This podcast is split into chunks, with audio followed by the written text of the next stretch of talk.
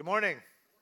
It's great to see you. If we've never met, my name's Jay. I'm a part of the team here, and um, you came on a great day. We are, uh, for the next few weeks, I'll talk more about this in a second, but for the next few weeks, we're going to explore the ideas that matter most to us here at our church. Um, so, to begin, I want to begin by um, potentially dividing the room. Let me show you an image here. This is a raging debate in the last, okay, wow, there's already tension. Uh, raging debate in recent years about the GOAT in basketball. You all know what GOAT stands for. It's not the animal, it's the greatest of all time. Is it Michael Jordan or is it LeBron? So, um, if you unequivocally, you're like, come on, dude, don't be ridiculous. It's Jordan, just raise your hand. Okay, thank you. I said raise your hand, not yell obscenities at me. Okay, and everybody under the age of 30 who did not see MJ play and you think it's LeBron, raise your hand. Anyone? Does anyone think LeBron? Whoa, take it easy, everyone. Take it easy. Here's the reality you are all wrong because the greatest of all time is Steph Curry. Let's get real. And, and that one, I, I'm a diehard Warriors fan, been since the late 80s, like Run TMC, and then the down years I went through the exile, through the wilderness, all of that. But that was also a trick. I just fooled all of you because Curry is not the greatest of all time, you guys. It's Michael Jordan. Come on, let's just be honest. Six rings, the greatest of all time. Now, when I was developing this teaching, when I was writing this teaching, I was coming, I was so proud of myself because I found these images myself.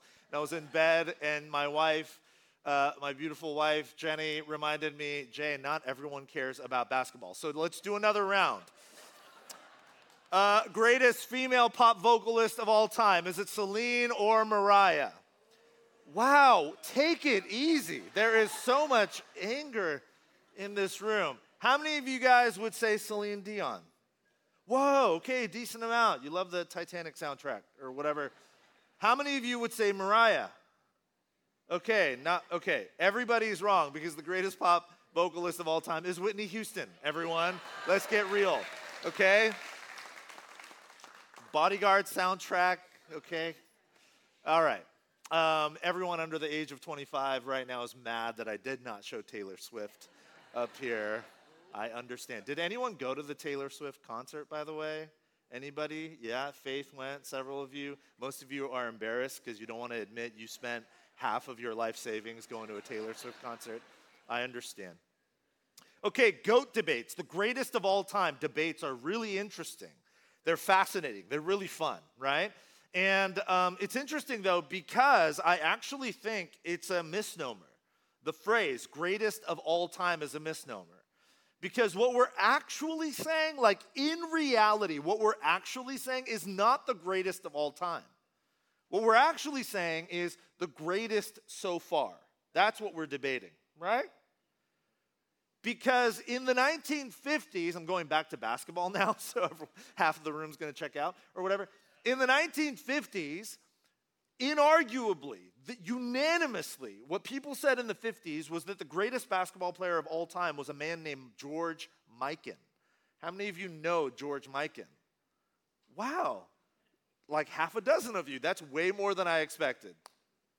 Because by the time we got to the 60s and 70s, it was pretty unanimous. Bill Russell is the greatest basketball player of all time. And then we get to the 70s and 80s, and the conversation changes. And at that point, Kareem Abdul Jabbar is the greatest basketball player of all time. And now, today, here we are, and it's like unanimous Michael Jordan, greatest basketball player of all time. But fast forward 30 years from now, there is a chance. Now, for us living in the present, it feels impossible, but there is a chance that 30 years from now, or 50 years from now, or 100 years from now, we will look back on Michael Jordan, or people will look back on Michael Jordan the way you and I look back on George Mikan. Like, who?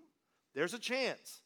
Because Michael Jordan is the greatest so far, not the greatest of all time. Why?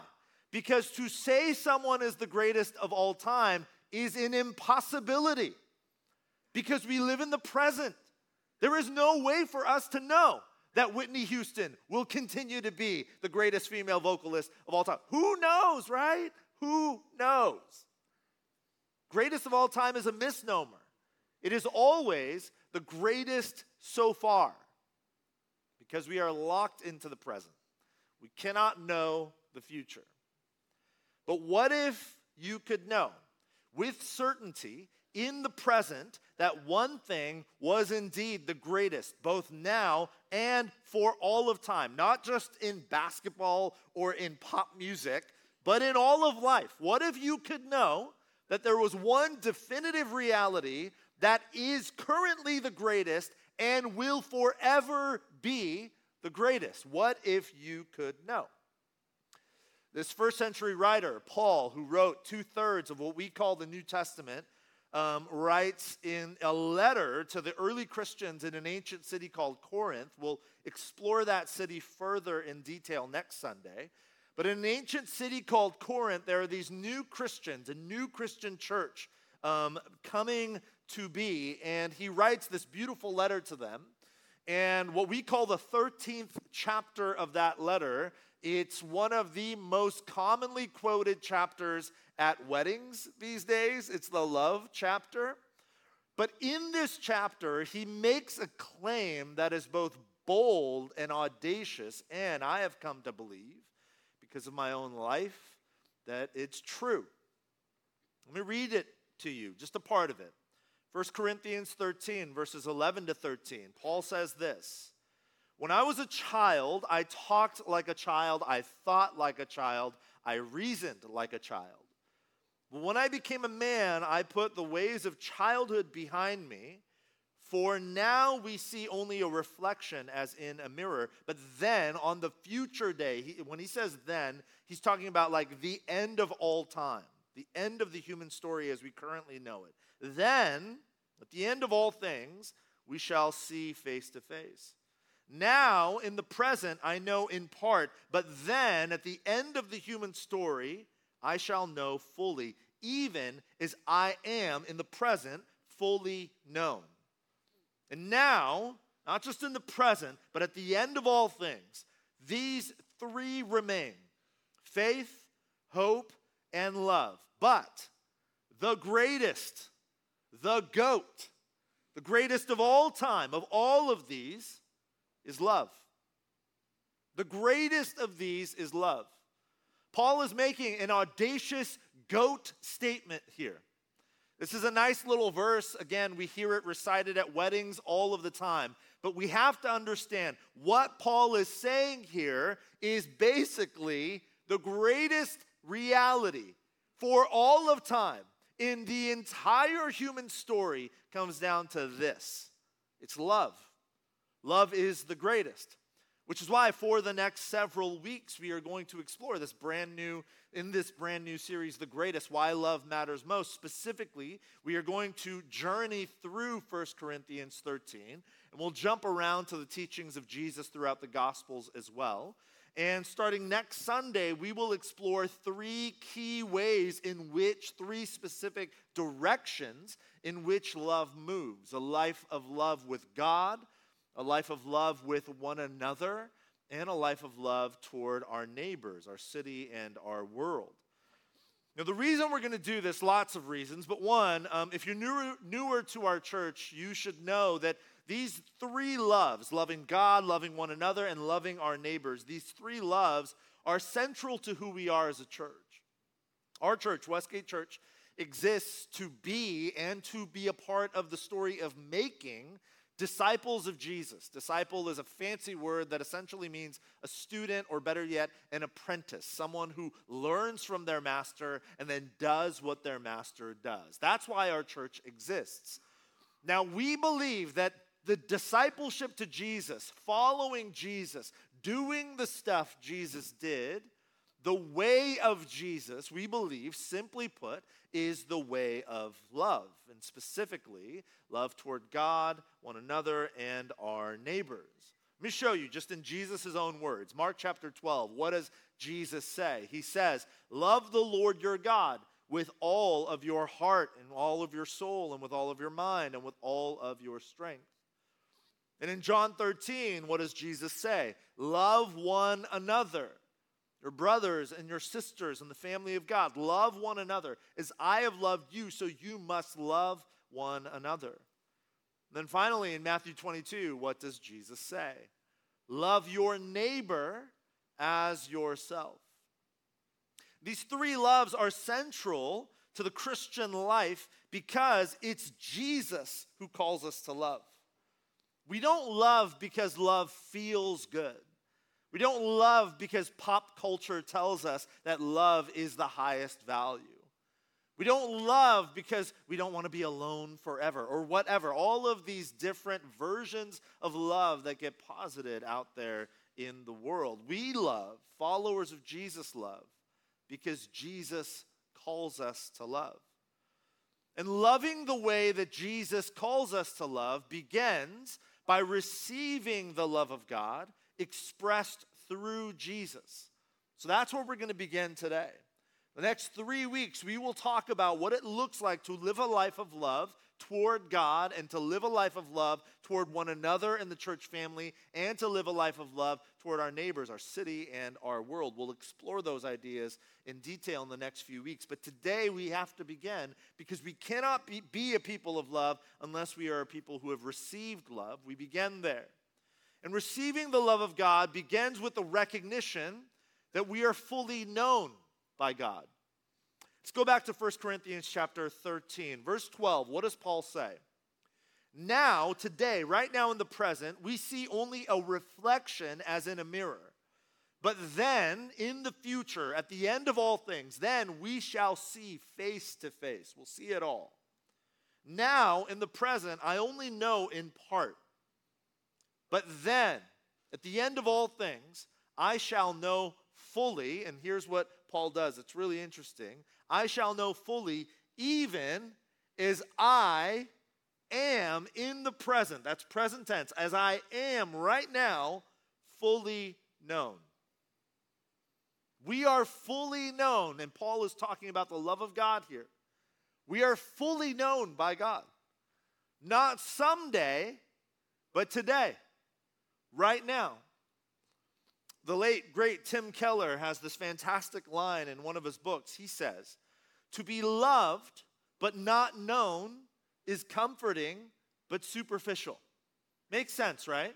If someone says they love you, but you don't sense that this person really knows you, then you be, it's superficial. You begin to question, well, like, what do what is it? What version of me is it that they really love? Because they don't really know me. So it's nice, but it's, it's superficial, it's thin, it's exterior. To be loved but not known is comforting but superficial. Now, to be known and not loved is our greatest fear. If someone really does know you, and at the end of it all, they look to you and they say, Oh my gosh, now that I really know you, no thanks.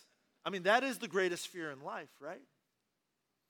But to be fully known and truly loved is what we need more than anything. I think many of us, regardless of where we are on the sort of spiritual journey, whether we've been devotedly, passionately um, following Jesus for many years, or we're on the early end of things, we're just sort of exploring faith. First of all, no matter where you are on that spectrum, um, there's a place for you here. We are thrilled and grateful you're here. And we want to come alongside you to take the necessary steps closer and closer um, to the heart of God. But here's the thing no matter where we are on that spectrum, I think many of us, not all of us, but I think many of us struggle when we're really honest with ourselves. We struggle with the idea of being loved, like genuinely being loved. And specifically, I think some of us struggle with the idea of being loved by God, which there's all sorts of complexity with that idea. We'll talk more about that next Sunday. But I think in some ways we struggle with the idea of being loved by God for some of us because we feel unknown. We have lived most of our lives feeling unseen and unnoticed and isolated and alone. Maybe that's you.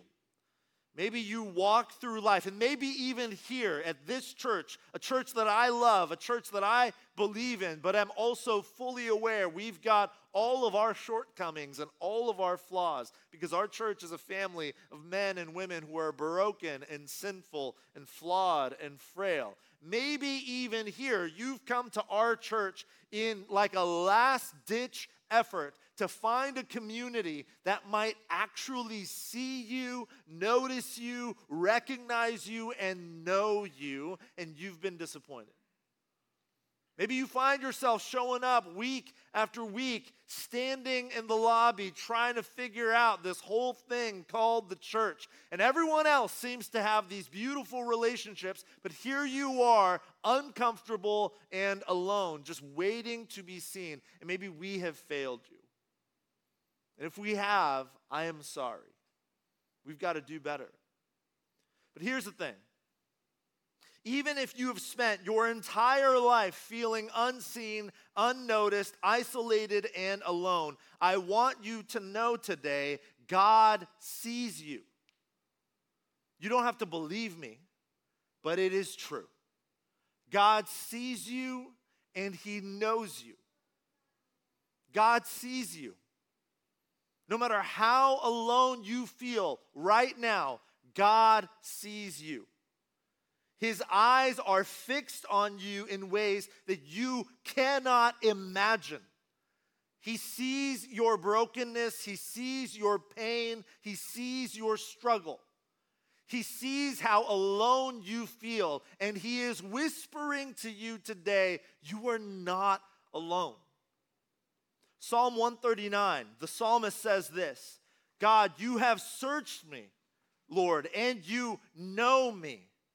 Where can I go from your spirit? Where can I flee from your presence? God Himself says in Jeremiah chapter 1, God Himself says, Before I fo- formed you in the womb, I knew you. You know why I know God sees you? In your loneliness and your isolation? Because what I believe is that God saw you before you ever even were. I believe God sees you because I believe in Imago Dei, the image of God, that every human on the planet is made in love in the image of a God who imagined them, dreamt them up in his divine creative mind before you ever breathed your first breath. If you feel alone and unnoticed and unseen, if people have forgotten you, if you have lived your entire life feeling like you are constantly pushed out to the margins, first, I am sorry. It's so sad how broken people treat other broken people. I am guilty of this as well, but I want you to know God has not forgotten you. He sees you, He knows you and He loves you. Now, there are others of us in this room who struggle with the idea that God, know, God loves us, not because we feel unseen, not because we feel unknown, but because we fear being known. There's guilt and shame and sin and brokenness and regret in our present and in our past.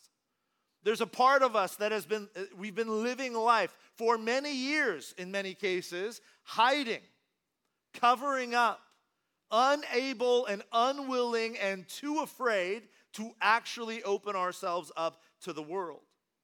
And we find ourselves faking it till we make it. I'll just sort of fake it like I feel deep, meaningful love in my life. But in those quiet moments when you are alone, you realize no one really knows you because you are afraid of being exposed. If that's you today, I want you to know God sees you, He knows you, He sees every inch of your brokenness, He sees every inch of your sin and your shame and your guilt. And He loves you anyways. You know how I know? Because He was willing to let His Son die so that every inch of your sin and your shame and your guilt and your brokenness would no longer have power over you. This is why in 1 John chapter 1, we read that if we confess our sins, if we expose ourselves, if we do the hard work of unveiling our brokenness to God and to one another in trusted, loving relationship, then He, God, is faithful and just, and He will forgive us our sins. Romans chapter 8, what do we read? There is now no condemnation for those who are in Christ Jesus. God knows you. He see, there is no hiding from him. But he doesn't condemn you. He says, Come. The way, the, the way has been paved for you to come through the death and resurrection of his son, Jesus. This is one of the reasons why love really is the greatest, why it matters the most, because when love is properly understood, first and foremost as an undeserved, unmerited gift we receive from God, then love, God's love, has the power to free us from isolation and loneliness, from guilt and shame, and from sin itself. Knowing that we are loved, that we are seen and known and forgiven and wanted, is the greatest truth. It's the greatest thing to know. And without it, without knowing that, that you are seen and known and loved, if you do not know that, then there is no amount of knowledge, no depth of insight or wealth of wisdom that actually matters. There are brilliant men and, and women in this room in a number of ways. Many of you have started your own business. You are parenting children. You are navigating tricky relationships. You have PhDs, like on and on. You are innovating. In this room, some of you are creating the future, literally creating the future. There is brilliance in this room, but here's the deal. If you do not have this one bit of knowledge that you are loved, then no other knowledge matters. This is the greatest, most important, most crucial thing to know. One theologian, Alan Johnson, puts it this way To know that we are known by God personally, savingly, completely, is the greatest knowledge surpassing all other knowledge, as the light of our sun surpasses all other lights. N.T. Wright says, Love is not our duty, it is our destiny. God loves you, and that's where we are headed. That is life. It is the truth that matters most. So let me put up those words one more time 1 Corinthians 13. I am fully known. I just want to give you 10 seconds to stare at those words. No matter who you are, where you're from, what your story is, stare at that truth.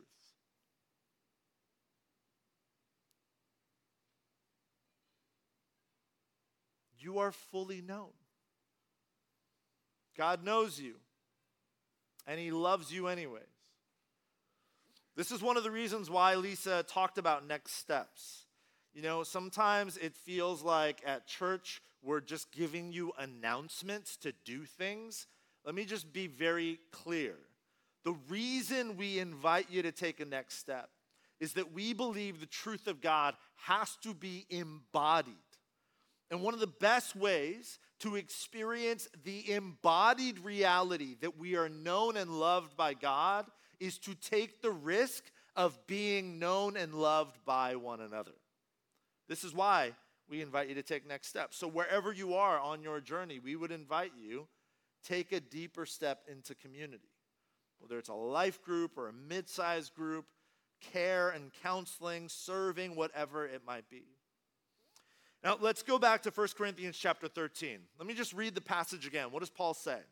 When I was a child, I talked like a child, I thought like a child, I reasoned like a child. But when I became a man, I put the ways of childhood behind me. For now we see only a reflection as in a mirror, but then in the future we shall see face to face. Now I only know in part, but then at the end of all things I shall know fully, even as I am fully known. It's really interesting. Paul uses the metaphor of maturing from childhood to adulthood and connects it to the recognition that what we experience in the present is only a glimpse of the fullness that awaits us in the future, right? My son, who is five, his name's Simon, uh, recently he's been asking Jenny and I for a pet, and specifically for a pet turtle, which is weird. I don't know why, but he wants a pet turtle. I have high hopes that he will be in the NBA someday, so this is very deflating to me that he wants a very slow animal. Um, but, uh, anyways, so what Jenny and I have told him is, okay, Simon, if you every day for like a month or something, if you will just clean the playroom without us asking, and every night, most nights he sleeps in his own bed, and then in the middle of the night he'll somehow make it like I'll hear the pitter patter of his feet down the hallway, and he'll make his way into our bedroom. Every night this happens. So we've told him, if you just clean your room every day without us having to ask you, and if you will just stay in your bed the entire night, every night for like a month, we will get you a pet turtle. And every time we say that, he's like, okay, I'm gonna do it. But what happens at the end of the day before bed? And his room's a mess. What happens? It's like, Simon, please clean the playroom. It's like, oh man. It's like, dude, pet turtle. Man, it's like, okay, right? And what happens in the middle of the night? He's tired, he's groggy, he wakes up, it's dark. He's not thinking like, you know what? I got to have the discipline and the foresight, delayed gratification. If I just stay in this bed, if I do it every night for like 28 more days, I get a turtle.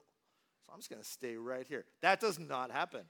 He wakes up in the middle of the night. He's like, Mom, Dad. he just runs to our room, right? What is that? That's childhood. I don't blame him. That's childhood. Delayed gratification is really hard, especially when we're young, because it's difficult to see past the present, especially when we're young.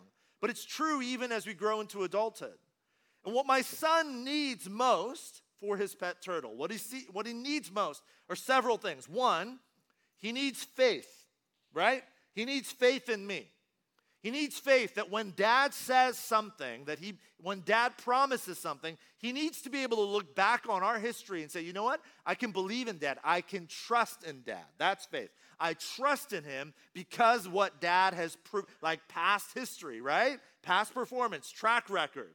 When dad commits something, then he shows up and he fulfills it. That's faith. I trust dad because when I look back on our history, he's always faithful. He also needs hope right? He needs hope. Okay, I really want a turtle. I don't have a turtle. Dad has told me, and dad is faithful. He's told me if I just if I do these things, I will have a turtle. That's hope. I rely on the promise of my father that he will get me that turtle. But the only way that faith and hope actually work is if they are anchored in love. Simon can only have faith and hope in me if he believes that I love him. Love is the only thing strong enough to sustain faith and hope. One theologian, William Barclay, puts it this way faith without love is cold, and love and hope without love is grim. Love is the fire which kindles faith, and it is the light which turns hope into certainty. Let me show you this next image. This is why Paul says love is the greatest. If faith is trusting in what God has done, that's what faith is. It is trusting in what God has done. I believe in Him. He is faithful to me because when I look back on my history, He has been faithful, and I believe He will, he will not stop being faithful. That's faith. And hope is relying on what God will do. And hope is propelled by faith, right? If God had no track record, if he had no past performance, if, he, if in our histories God had proven himself to be unfaithful, there would be no hope. So we begin with faith. God has been faithful. I trust him because he's proven himself trustworthy. Therefore, I have hope. I can rely on his promise for me in the future because he is faithful. You see how that works, yes? But both faith and hope they disappear, they disintegrate if they are not built on the foundation of love. That God is who He says He is, and His unchanging, timeless posture toward us is love. If you look back on your track record with God and you realize, yeah, He's shown Himself to be faithful, He's popped up now and then and done the stuff that He said He will do And if it's built sort of on hope, like, okay, you know, because of, I, I think he's able, I think he's strong enough, I think he can make it happen, you have a little bit of hope. But if you question love, if you are not certain that his posture toward you is love, then faith and hope begin to disintegrate. They begin to crumble. This is, you know, the it's not a recent phenomenon, but people talk about it these days quite a bit. The, the idea of deconstructing faith, deconstruction in the church. So much of it comes down to um, a crumbling of our understanding, awareness of God's love. Now, that's an oversimplification, but that is so much of what's at the root of the movement. God loves you. And that is his unchanging, timeless posture toward you. This is why Paul concludes 1 Corinthians 13. Now these three remain faith, hope, and love, but the greatest of these is love. I'm going to invite Mark and the team to come back up. We're going to sing and respond here together in a moment. I, um, I want to show you the image of a, of a man. This is uh, Viktor Frankl. Some of you know that name. We've quoted him here before. Viktor Frankl was not a Christian, um, he was Jewish, uh, Orthodox Jew. And Viktor Frankl is considered one of the greatest psychiatrists, psychologists of the 20th century. Um, he wrote a, a, famous, thin little book that I would recommend to everybody called Man's Search for Meaning. If you have not read that book, um, put that on your list. But Frankl, before he was a world renowned psychiatrist, uh, was a prisoner at Auschwitz during World War II. Um, shortly before he was imprisoned as a Jewish um, prisoner at Auschwitz by the Nazis, um, he had married his sweetheart, a young woman named Tilly. And Tilly and Viktor had been married for nine months when they were both arrested by the Nazis and sent to two separate internment camps. Viktor Frankl, along with his mother and his brother, were sent to Auschwitz, and then his beloved Tilly was sent to a different internment camp, Nazi camp called Bergen Belsen. And while at Auschwitz, Frankl witnessed his mother and his brother both executed. And he had no idea what had happened to his wife Tilly because, again, she was at Bergen Belsen, not at Auschwitz.